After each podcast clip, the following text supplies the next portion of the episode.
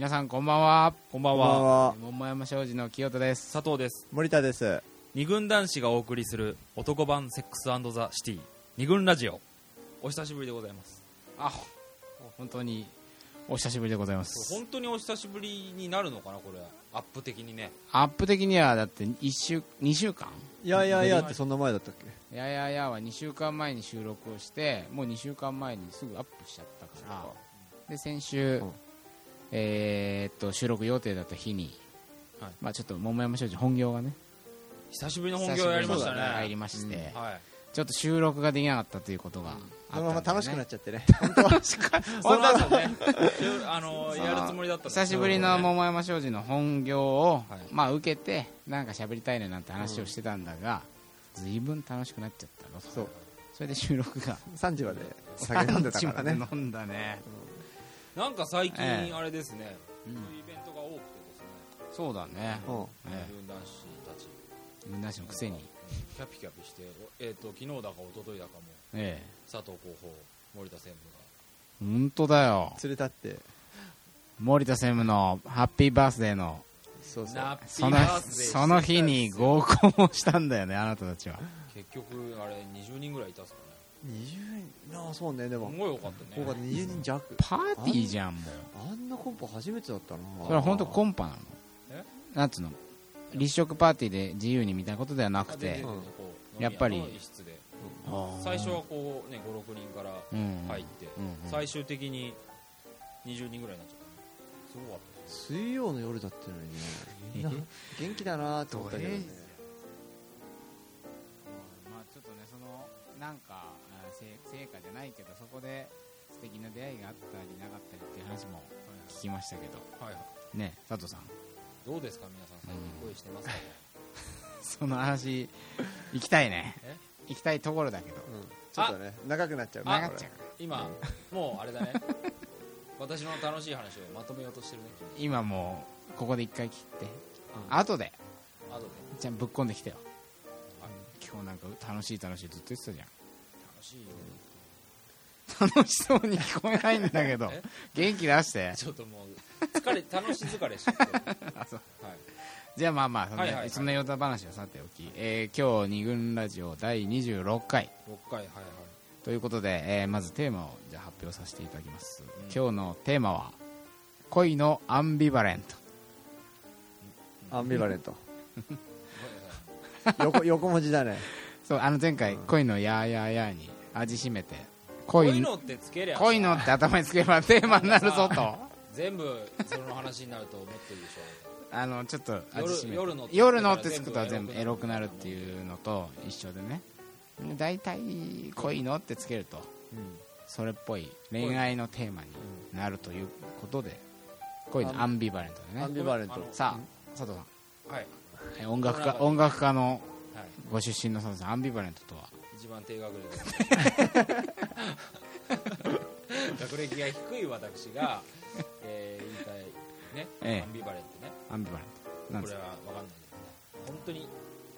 本当に。説明を聞いても分かんなかった、そうちょっとねあの確かにあの小難しい言葉ですよ。何それ。えーっとね、まあ、簡単に言うと簡単に言うことほど難しいものはないんだが、うん。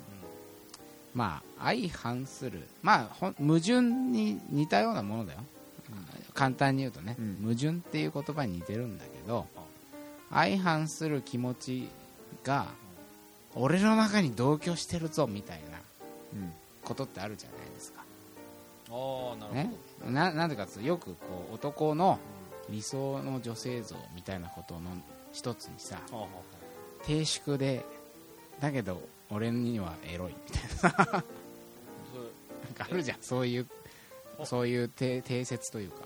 細くて巨乳とかってこ細くて牛乳とかでもまあ、まあいいよ、うん。まあ、ああり得るとは思うけどそうなんか他ねあの全然エロさは他の男には感じさせないんだけど俺の前だけではめっちゃエロいとか、とそれは 矛盾してるわけじゃないんだよね。別に矛盾してるわけじゃないあのえっ、と同居しているっていう可能性もあるからまたなんか矛盾とはまた違うんだけれども、うん、っていうことそうだよねね。はい。アンビバレントアンビバレントっていうのは、まあ、そういうことなんですよ、ね、二律背反っていう語では訳されるけどまあ難しいから、まあ要はそういう真逆のものが俺の中に同居してるぞ、みたいなことね。こういうのアンビバレントっていうの。そそれをだから恋愛のシーンでそういうの結構あるよなっていうことを今日ちょっと話してみたいとだから一見さ「お前それどっちなんだよはっきりしろよ」ってさ言われがちな問題だったりするじゃん。はい。ね。全然逆じゃんどっちそうだよそう。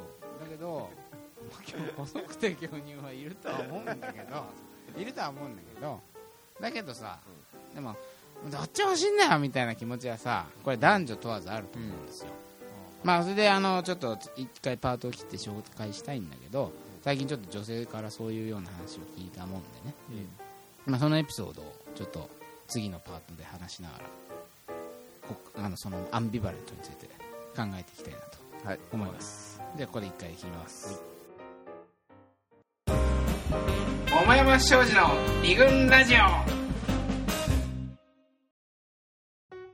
ではここからアンビバレント恋のアンビバレントね。について。あのまあどんなものかっていうイメージを最初にみんなで共有していきたいななんて思うんだけどね、はい。でまあ、きっかけとなったのは、まあ、まさに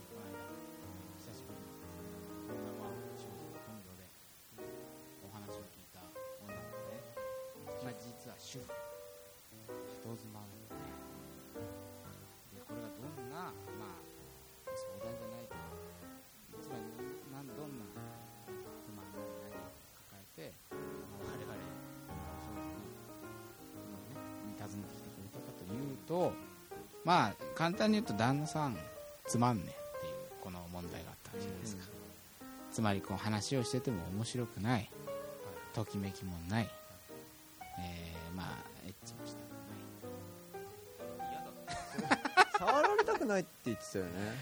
俺これ旦那さんだったらきついよ、う。ん、話が超つまんないし。話がつまんない。もしたくない。したくない、もうできればうん。他でやってきてくれるなら、もううん、それで万歳だと言ってたね。だ一方でと、うん、とはいえじゃあすぐねそんなに嫌いだったら離婚もね考えてもいいんじゃないかと思いそうだけどあのつまりお金をねしっかり稼いできてくれると。家庭を営む上では非常に適した、うん。まあ、夫であると。真面目だし。真面目だしちゃんと仕事するし家にお金入れる、えー無茶な遊びはしないこういうだから安定的な性質と、一方でほらつまんないって言ってるぐらいだからさ刺激がないってことだと思うんだよね簡単に。そうね。で、えーやっぱりそれはさ両方欲しいじゃん、うん。やっぱ両方欲しくて自然だと思うんだよね、一見この話をするとさどっちなんだよ安定があるんだから刺激を求めちゃダメだよとかさうん。ちょっと言いたくもなりそうな話だけど、うんまあ、そんなことはないじゃんやっぱり人間。うん両方欲しいじゃないですか。この話をだから聞いた時にアンビバレントっていう言葉がね一見ねその相反するものをさ抱えてるのはおかしいじゃないかっていう感じに思ってたけど、うん。まあ両方欲しいわなみたいな気になったんだハッよねピーだよねまあね。両方あったらね。両方あったらハッピーだよね。そうそう、れまあ、ねそれすごく欲張りみたいな感じはするけど、でもすごい自然なことなんじゃないかなっていうことだよね、両方ある人もいるからねそれはね。そうそうだから。ただ両方あるとそれでうん。また別の問題が生まれてきちゃう。まあ生まれるかもしれねないね。例えばなんだろう話が超面白いっうんていうことになったら、そしたらそれはすごく多分その人は人気が出たりとかあ友達が多かったりするからうんそうするそういうのに対して、あの別に男だろうがあそれその相手がね、うん。男友達だろうが女友達だろうがそれに対してすごくこう自分に時間を割いてくれないとか、独占欲そうそう。なのがまた別の問題として浮上してきそうな感じがするけどね。あそれはあるかもね、うお金もちゃんと稼ぐ、ねえー、と面白い。すごくいい。夫じゃないかでもそうするとそうすってそんないい性質を備えた夫がよそで人気を得て、えーまあ、ある意味浮気をするんじゃないかとか、はい私からあの家庭の時間を今度そっちに費やすようになっちゃうんじゃないかみたいな、うんうんまあ心配もそれは生じるわね、それはやっぱ普通のことだとは思うんだけうん。ど、話だけ聞いてるとさ欲張んなやって感じがするじゃん。まあでも男の側にもさよくあるじゃない、あのはいはいはい。えー例えば、うん。自分が付き合っている彼女が、うん。にできるだけ可愛い格好をうんしてほしいとか、まあ可愛くあってほしいまあっていうふうに思うけれども、もえーそれによって、う、うんうん。えー他の男がその子のことを好いてくくるようになっちゃうと困っちゃうっていう そうだよね。あのはよく聞くでしょ？いやでそうだよね。そうそうそう。でそれをさ、いやうん。やめろって言うとだから自分にとっそうても可愛さが絶対スカート履くならっていうふうに言うやつもいるわけじゃない世の中にいいよね聞くでしょ聞く今までいたよでそうするとやっぱりそれはさ、うん。本当は本当はその人はスカートが要するにスカートがいいって思ってるから。スカートを履いた彼女をそう。俺は可愛いと思っているが それは他のやつにも魅力を振りまくことになってしまうからそれはやめてほしい。それやめてほしい。分かった。はい何？俺さうん。うんなんでロングスカートが好きでね？ちょっと待って。いやなんでロングスカートがエロいのかロングスカートがエロい。今分かった気がする。ロングスカートがエロいと俺ね佐藤候補は思っています。思ってるのよ。うん。あそれね俺ミニスカートよりもロングスカートが好きあなんでしょで今なんでかって分かんなかったんだけどううん。そういうことなのかもしれないほらミニスカートだとうん。エロさは私にも来ますけどうん他にもエロが行くわけじゃないですか。うん。うん。そうだねそうだね。でしょ？行く行く。だけどうん。ロンん違うな。なんだよ。ロングスカートだと うん。あれ違うな。俺何言おうとしたんだろ頑張って頑張って。うなんかねえっとねロングスカート頑張ってなんでエロい気になってる。えっとなんだろうね。エロが自分だけに来るって俺考えたの。感じがするんだね。それは要するに最終的に脱がせるからじゃないの？何を言ってんですかそういう話じゃない。ね。え？なんだろう。なんで俺ロング？あなんでなんで？今分かったような気になったんだけど、うん。まあミニスカートが嫌なのとにか嫌なの？いや嫌なんだやっぱり。く彼女がミニスカート履くのうんそれなんで？ああ同じような理由。エロいのは好きなんだけど、うん。俺にだけエロくあってほしい的なことだよね。だからロングスカートはそうまあエロっていう要素はあんまなだいのだからさセッかもしれないけど。クスアピールって感じがしないからか。そう自分これはうん。エロを他にアピールしてないっていうことは、俺自分だけに来てるもんだと思って俺多分ロングスカートエロいと思ってきたんだ。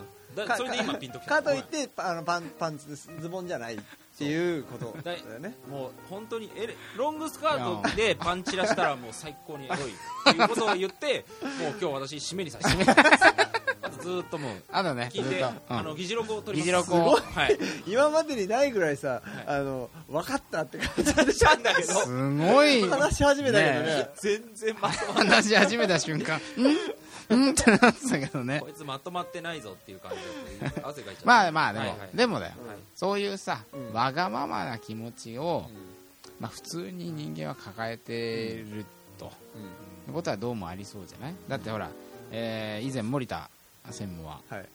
昔付き合ってた彼女にはい。自立した、えーあ人が好きだと言われ付き合う前ににえっと、自分の生活がちゃんとしてる人が好きだ、うんまあ、それはつまり自立している人が好きだ、うん。自分がある人が好き自だ分がある人が好きだっていうふうふうに言われていた。ええとというのはそのそれはその,、うんその子が前に付き合っていた男の人たちがみんな、うん。えー、とその子にをのに全部合わせてうん人だった、から要するにそれはその子から見るとすごく自分がなくてで話もそんなになんかこう面白いような話をしてくれないっていうのがあって、それで俺と付き合う前にそういうこと言ってきたんだはいはいあの自分の生活ちゃんと言ってねで、うんまあ俺は比較的マイペースにやるからいいんじゃないかっていうことで付き合い始めたんだけどけれどももう実際に実付き合っ際に付き合うてみると おめえ自立しすぎだろと。俺いらないんじゃねえの？みたいなそうそうそう。俺ってただ私に依存してこいやと。そうそうこうなったわけじゃない。そうなんですよね。依存的な気持ちよりも自立してるという部分を求めてたんだがそう。やっぱり付き合ってみる依と存も欲しいと。うんこれはちょっとまあ要するに両極端すぎたっていうのがあるよね、そのそれ,、まあね。それまでの彼と,、うん。えー、と俺とで、うん。うんまあね。うん。だからまあそう。言ってしまえばねこのこういう話ってさバランスが大事だよねみたいなことになっていくんだけど。今日早いですね。終わるの早いですね。ただただねあのないものねだりってわけでもないないんだよ。なって気がするんだよねこそれは。とにかく何が言いたいかというとねやっぱりその両方持っててこれ普通なんじゃないかということをとにかく最初に思ったの。よあなんかほらそういうのっていけないものとしてそうそうそうそう。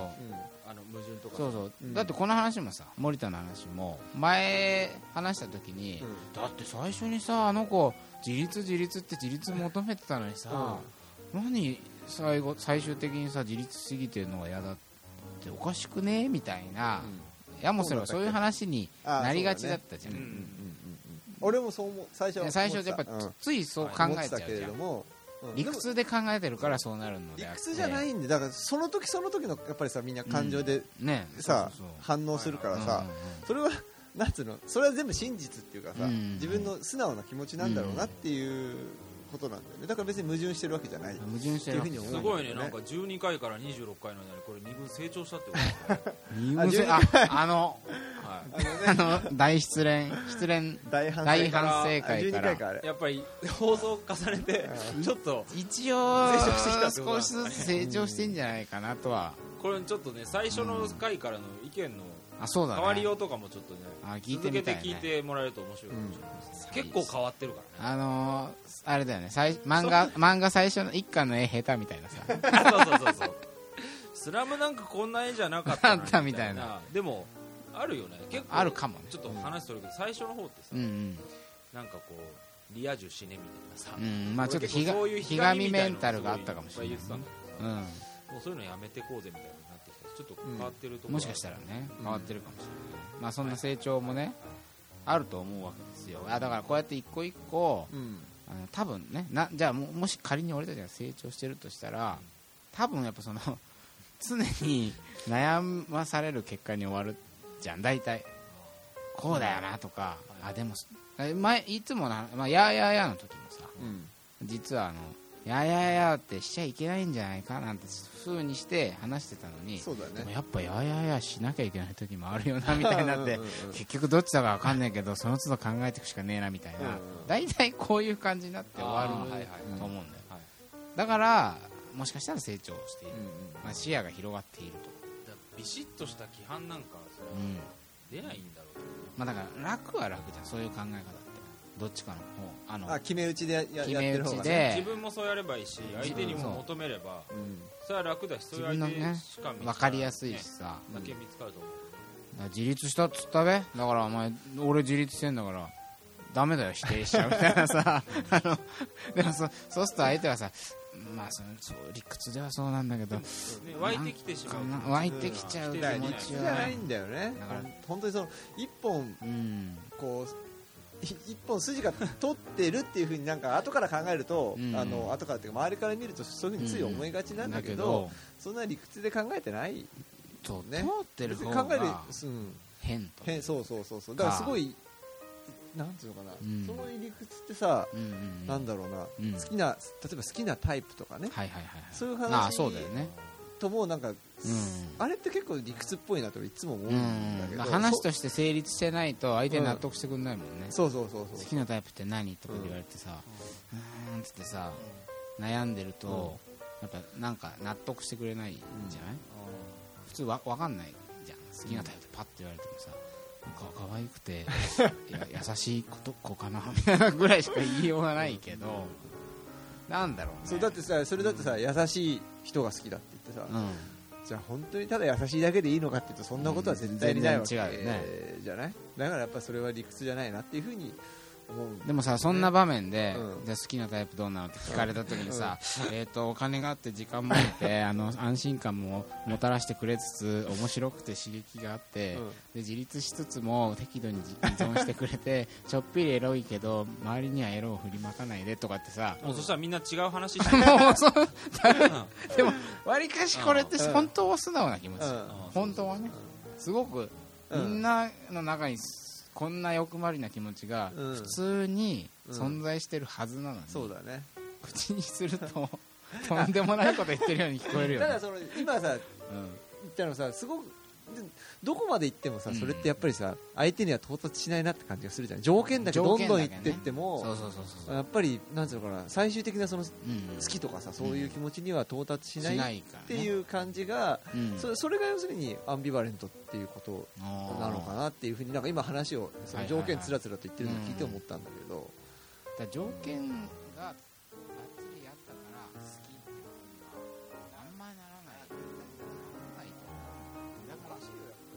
から後からなんか出てくるだから全部もだから好きになって付き合ったとしたらさ。こういうとこもがパーツとかうん。目が好き目が好きだから俺は好きになったって好きになってみたらあそうだね花もいいなうん。もしかしたら匂いとか後から分かるっていうねあの彼女の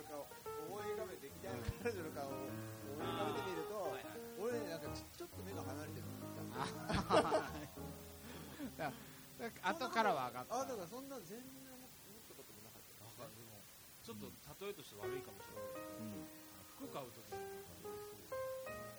自分では結構違う服を買ってバリエーション持ってる。つもりなん。だけどお前さまたこの服買ったのこれ持ってるよね。ってそう。お前持ってるよねって。なんでもうちょっと違うの買わな。いんだよ自分の中の枠ではすごい冒険したとしても結局こう他の人が見てるのと一緒にちょっと彼女と緒にしちゃいけないんだけどでもこうねいろんな今まで好きになった人付き合ってきた人をうん。こう思い出してみるとなんかこう似たようなところはあるなっていうのはまあそれは結果としてね。結果としてうん。あそ外他のいや要は自分というよりまあ他の人が感じることだったりもするんでしょああそうそうそう身近なさ例えばね。佐藤の彼女は毎毎回歴代の彼女見てるとなんとなく似てるよなとかこう人には人にも伝わる部分があるとしたら、まあ、それはなんか本当に共通があるのかもしれないけどね。すごい今身も蓋もないこと言うと 誰にでも共通なところはあるんだよ 絶対。っていうことなのかもしれないよね。なるほど。それでそれで口出しにしてみると、うん。あああっていうか、まあ、ここは口出しにできるなってそうそうそう共通点を探したがるっていうのは一個、うん。もしかしたらあるかもしれないけど、ね、ああでもまあいいや。全部 B 型っていうのあったけどね。あ そう。まあ俺はあれだそういうの信じないけど。そうそういうことだよ。本当に信じないんだけど血液型どうのこうのは。まあそれは共通な部分に串を刺してるだけです。そうそう。だからなんだってのは別にないんだけうん。どだってそんなこと言ったら全員日本人だったとかさ 人間だったとかってなるかもしれないしね。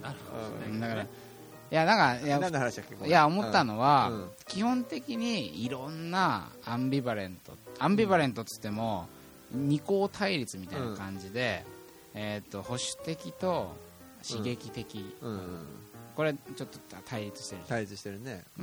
でもほら刺激的な人はうん。今度モテるからうん独占できないかもしれないとかさ、うんうんまた2個じゃなくていろんなそうだね。いろんな相反する感情が、うん。うんてか欲求が、うん。まあ、自然と人間持っていると。でまあその都度その都度、まあ、場面とか相手とか、うん。時期とか関係性によって、うん。とにかくまあいろんなものをやっぱどうしても求めちゃうでしょ、でまあ、とりあえずこう付き合えたってなった相手には、まず結構それなりに自然と求めてると思う。んうん。うね彼女、うんまあ、か俺らからするとか彼女という人にいろいろ求めると。うん。で求めた結果帰ってきたらそのなその人の中にうん。その俺の求めてる条件があったってふうに思うじゃん。あそうだね。エロさもあった、あこんなておしとやかさもあった。うん。面白さもあったんだっつってさ。うん。だから自分が求めるから相手の中にそれがあることを知るみたいな結果になるんじゃないかとも思うもともと相手の中にあったというよりはうん自分が求めてるからその部分が見えたってだけであだなんとなくだけどね。本当はわりかしみんなどんわがままな欲求も持ってるし、うん。そのわがままな欲求に応える性質も意外とみんな自分の中に持ってる。うん。んじゃないか説。うん。って今なんか話しながら随分ワイルドな格好になっちゃったけど。でも吉田栄作かと思ったわりわりあのな見えないからね。求めてね、ええ。求めることでこう引き出されるところはもうあるの？そうあるね。ようなんですね。わがまま言ってそうそうそうそう。だからでもこれも言った方が人はこうねええ。人が思ってるよりも能力があるというかさ。そうだよね。いろんな面があって、うん可能性を信じろみたいなことかもしれないね。そうかも。しれないそれはわがままってバッサリ切るわけじゃそうそうそうそ続けばこういいとこうろがつけば出てくるってのはあるかもしれないね。うんうん。なんかね。もうちょっといいこと。急に急に服脱いだと思ったら。ちょっと休んだと思った。ちょっとちょっと一周、あの 一周ってなんだったんでしたけど時間も長くなっちゃって一回ここで切ってもいいですかね、はい。で一回ここで切ります。桃山商事の二軍ラジオ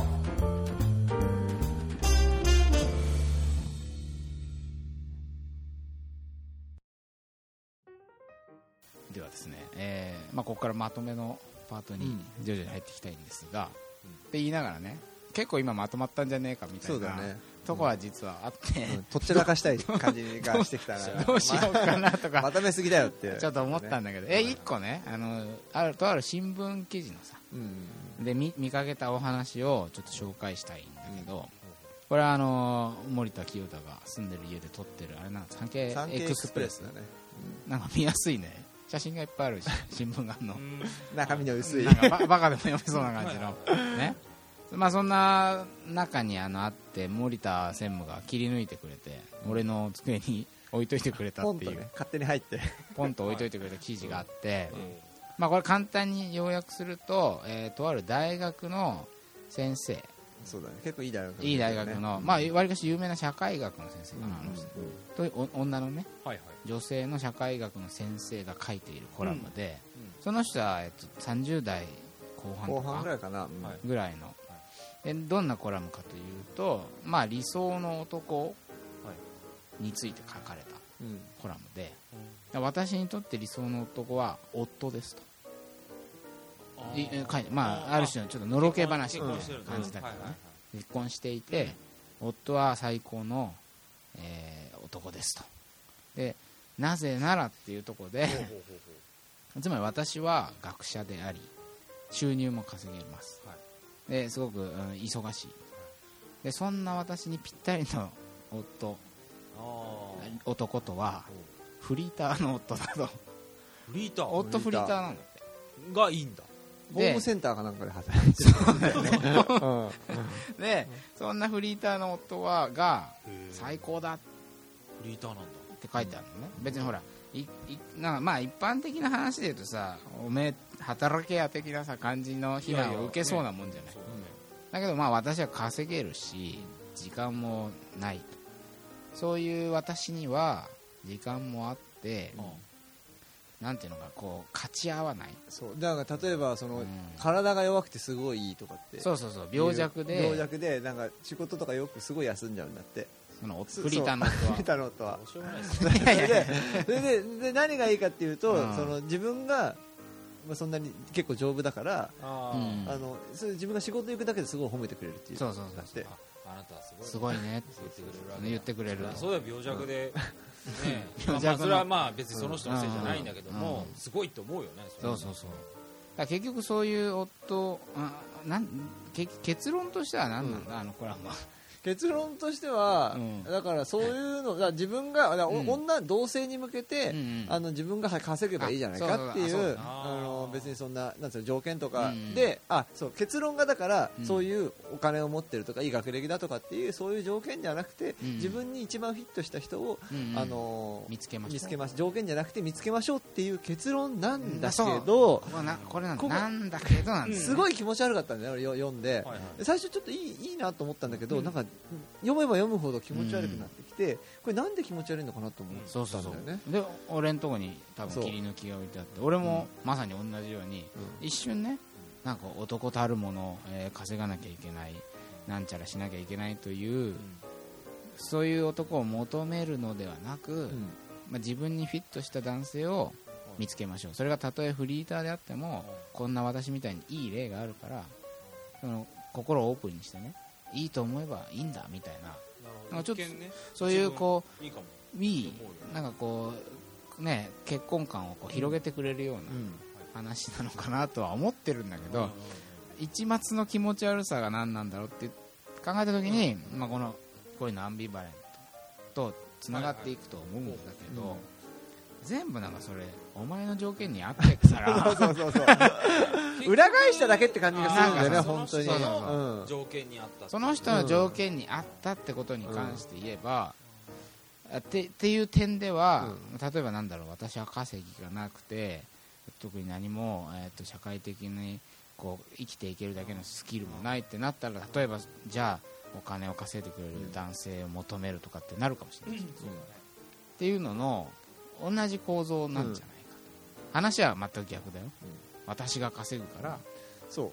ダメな男でもそう。いいんだぜ。それでそう。でそのあ挙げてる例が全部そういう条件の話だったからすごい気持ち悪いなと思ったと思うんだまあよね、条件って何もそのプラスというかさ稼いでるっていうことじゃなくてうん稼いでないっていうことも一つの条件裏返しただけでそれが条件。も条件で選んでるんじゃないかっていう気持ちそうそうそうそうそう。でそう。だだだから条件で言われることのでものを、うん。その恋愛とかを語ることの気持ち悪さっていうのは、うん。どこか感じていて、まあ、ただそういう話にはなりがちななんだけどね、うん。あの分かりやすいから男はやっぱり金だよねとはい。かね、あとなんだろうね優しさだよね、うん。とかっていう。まあ、そういう風潮うん。に一石投じる記事としては、うん。もう素晴らしいちゃん、うん。いいいい記事だと思うから、それを否定したわけじゃないんだけど、うん。えっと、そのさっきこのずっとこの話をしてたのもさ、えーね、安心感か。うん刺激的な面白さかみたいな。これも条件チックなものじゃん。うん。だけど結局なんか全部欲しいんだな みたいななんか条件みたいなことをあげつらおうとしてもあげつらおうとすればするほど、うん、全部欲しいぞみたいになってきてで全部欲しがるのは意外と普通なんじゃないかと。だからその新聞記事に関しても、それは一面ではねそういう、うん。私は稼ぐ彼は稼がない。フィットしてる。私は丈夫彼病弱すごくフィットしてるっつって条件と条件を突き合わせてそのフィット感が万歳みたいな感じの記事だったけどでもそうじゃない欲求だってきっとあるだろうと思うんだよね、で時にはてめえ何フリーでなんか安住してんだよこの野郎みたいな風に思うかもしれないしねそそういういろんな感情が絶対にあるんじゃないかと。ねね新聞の記事にするぐらいだからさやっぱ自分をちょっと演じてるところも。まあそうだよね、じゃあおまあそれはね話にしなきゃそれはね。それもあるからさたまにこう家帰ってきてさ寝転がってさムカつくじゃない？そうそうそうそう。ムカつくけどそんなことはさ、うん。フリーターの夫が寝てたらムカつくんですなんていうことは別にいちいち、うん。書くことじゃないそうだね。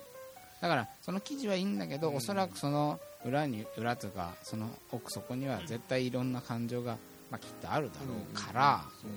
あまりスパッと言い切る。その記事は結構スパッと条件の合う人はいます、ね、フリーターでもいいじゃないかみたいな結構言い切ってたけど、なんか言い切った感じは気持ち悪かったんだろうねね。きっと。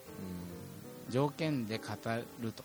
でその語り口が言い切りで終わってるってことで、そんなんで語れないと思うんですけどみたいな気持ちになった好きなタイプを聞くとかも結局そうあそうそう言い切らなきゃまあささっきのいけない話戻ってるけど、うん。あのーそんな切れるもんじゃないじゃないですかってのがやっぱりあるでもそうするとその場でさなんかつまんねえって思われるから一応なんか言わなきゃなみたいになるけど、まあね、どう答えていいかはっきり言って分かんない、うん。さっきみたいに完全に正直にさえ面白くてエロくて金もあって時間もあってっつったら完全にスルーされるわけじゃないですか。だから何とも言えないけど、うん。まあいろんな矛盾するあ相反するうん。感情欲求が自分の中にあるのは普通だし、でそれを求めるのもあながち悪くないというのは求めた結果、うん。相手からそれが引き出されるかもしれない、だってなんか思うでしょ、自分になさそうなところをさ、うんこの子求めてるなと思ってさちょっとやろうとするやろうあなるほどね、ん。あお俺無理って言うんじゃなくて、とは言わないでしょ、うん言わないね。うん。言わない言わない。あ答えてみたいなみたいな気持ちになるもんね、ちょっとなんかさ、うん。あの鍛えたりとかさ、あそうね、なんかその特定の本を読んでみたいな女の子がほらイライラしたりするのってそういうところだったりもするじゃない？なんかそのうん。決断力を、はいはいはい。は優しいけどやっぱり決断力がない。っていうふうに言われたりするときに、そう要するにうん。なんつうの？いいこうメニュー見ててさ、うん。どっちにしようかなってなったら、これって決めてほしいとかさ、うん。お店決めてほしいとかってそうださ、でそれを言うのに全然、うん。そういう本人が変わろうとしないときに、全イライラねイライラされそうな気がするな、うん。変わらない？変わらなさみたいなの変わらなさに対してねうんこの間のなんか話になってそうかもしれない。こうこうあってほしいっていうのはあんまり本当なくて、うん。うんなんか乱暴に言うと自分がこうなってほしいっていうのに答えてくれようとしてくれる姿勢がなんかこうそうだああうんそうだね。うん。うん。うん。だってそん。なのいいことの分、こう悪いことが同じようにうん。見えてくるわけで、うん。太ってる痩せてるとかもさどっちでもないじゃん、うん。うん。だからその痩せようとする努力例えばまあ太ろうとする努力ってなんかこう変わろうとしてる姿うんががいいんじゃない？いいのかもしれない。だからそれを揺れ動くうんそうその今お金があるないとかじゃなくて、うんそのそれをしなくなっちゃった姿を見るのが、うんうん。だからそうなんだ。あとだだからそうあのー余地がないよね。そのいいうん。いいいいっていうその条条件はねあーこれを持ってるって言ったらもういやそれ持ってるからいいのってうんいいってことでもうそれ以上変わる余地がない。なない。ないじゃない。だから気持ち悪いのかな。そうそう。あうんもっとお前がそうしろっつったから俺そうしてるのになんで怒んないってなっちゃうとこれ絶対ぶつかるもんね。そうじゃないんだよそうじゃないっていう感じでね。はい。ちょっと話もえー盛り上がってきたままとまりかけた盛り上がってきたのに えースタジオのライトがペッカペカなってあのいつかの回みたいにまたね店員さんが入ってきちゃうから。新人さんがね。新人さんが入ってきて お疲れ様でしたって来ちゃう ちゃんと入ってたよねあれちゃねんと歌えてたね。入ってました。何の回だっけ？名言からの名言名言。あれもね最後ちょっと盛り上がってきたそうとこで。はい。まあでも今日は、恋のアンビバレントをテーマにお送りしたけど、まあなかなか喋ってるうちにいい発見があったんじゃないかなと、今日は本当に割とねうん。見切り発車だったね。そう結構ねテーマ深みきれずに打ち合わせでは深めきれずに始めちゃったけど、まあちょっと久しぶりの収録というのもあったけど、あ またピカピカになってきちゃったんで、えーこの辺で第26回、はい。えー恋のアンビバレントをテーマに、えーお送りしましたと、えー桃山商事の清田でした、えー最近モテ期を見ました。佐藤でした。森田でしたえーおやすみなさい。